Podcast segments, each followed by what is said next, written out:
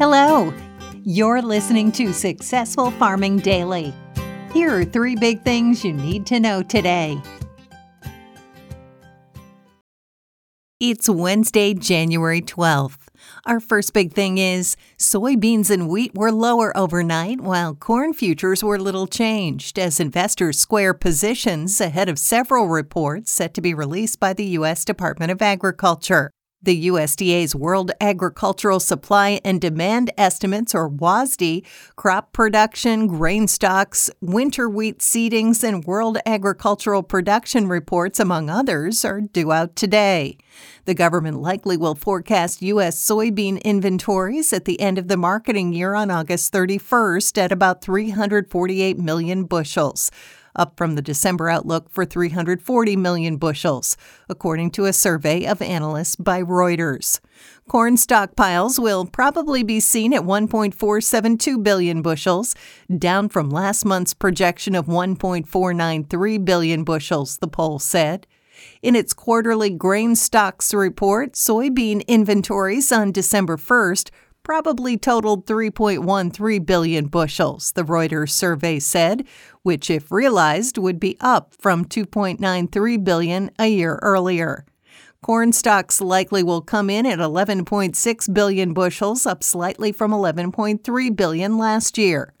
All wheat in storage at the beginning of December probably will be pegged at 1.42 billion bushels, the poll said. That would be down from 1.67 billion bushels at the same time in 2020. Traders are still keeping an eye on South America. Brazilian consultancy Conab on Tuesday said it now expects the South American country's soybean production at 140.5 million metric tons, down from the December outlook for 142.8 million. Total corn production in Brazil is now forecast at 112.9 million metric tons, down from last month's estimate of 117.2 million. Soybean futures for March delivery dropped five and a quarter cents to $13.81 and a quarter cents a bushel overnight on the Chicago Board of Trade. Soy meal lost $3.30 to $409.80 a short ton and soy oil rose 11 hundredths of a cent to 58.98 cents a pound.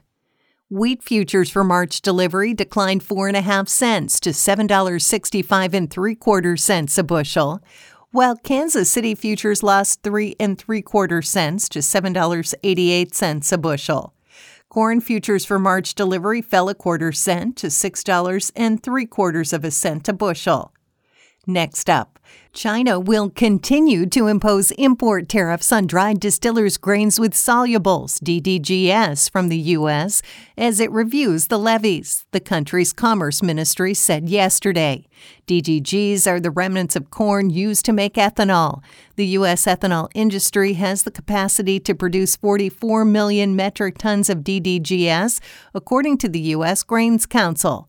A review of the tariffs was requested by the China Alcoholic Drinks Association at the behest of the Asian nation's DDG industry, World Grain reported. China has a 42.2% to 53.7% anti dumping duty on imported dried distillers' grains and anti subsidy tariffs of 11.2 to 12%. The import levies were first introduced in 2017. Mexico was the largest importer of DDGS in 2020 to 2021, purchasing more than 18% of all exports, the U.S. Grains Council said. Vietnam was the second largest buyer, followed by South Korea, Turkey, and Indonesia. In the first 10 months of 2021, the U.S. exported 9.52 million metric tons of DDGs to overseas buyers, according to the USDA. That's up from 9.19 million metric tons the previous year. China's review is scheduled to start today and could take up to a year to complete, the ministry said. And finally, a winter storm watch has been issued in eastern South Dakota, western Minnesota, and counties in northwestern Iowa, according to the National Weather Service. Heavy snow is forecast to start tomorrow evening, with up to 8 inches possible, the NWS said in a report early this morning. Northerly winds are expected to gust up to 35 miles an hour on Friday, which could reduce visibility. Further west in parts of the Nebraska panhandle, a high wind watch has been issued for tomorrow and Friday, the agency said.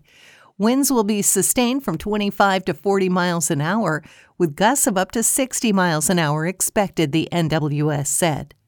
The high winds could blow down large trees and damage roofs, small outbuildings, and signs, the agency said. Power outages are possible. Travel could be difficult, especially for high profile vehicles. Thanks for listening. Follow more news on agriculture.com.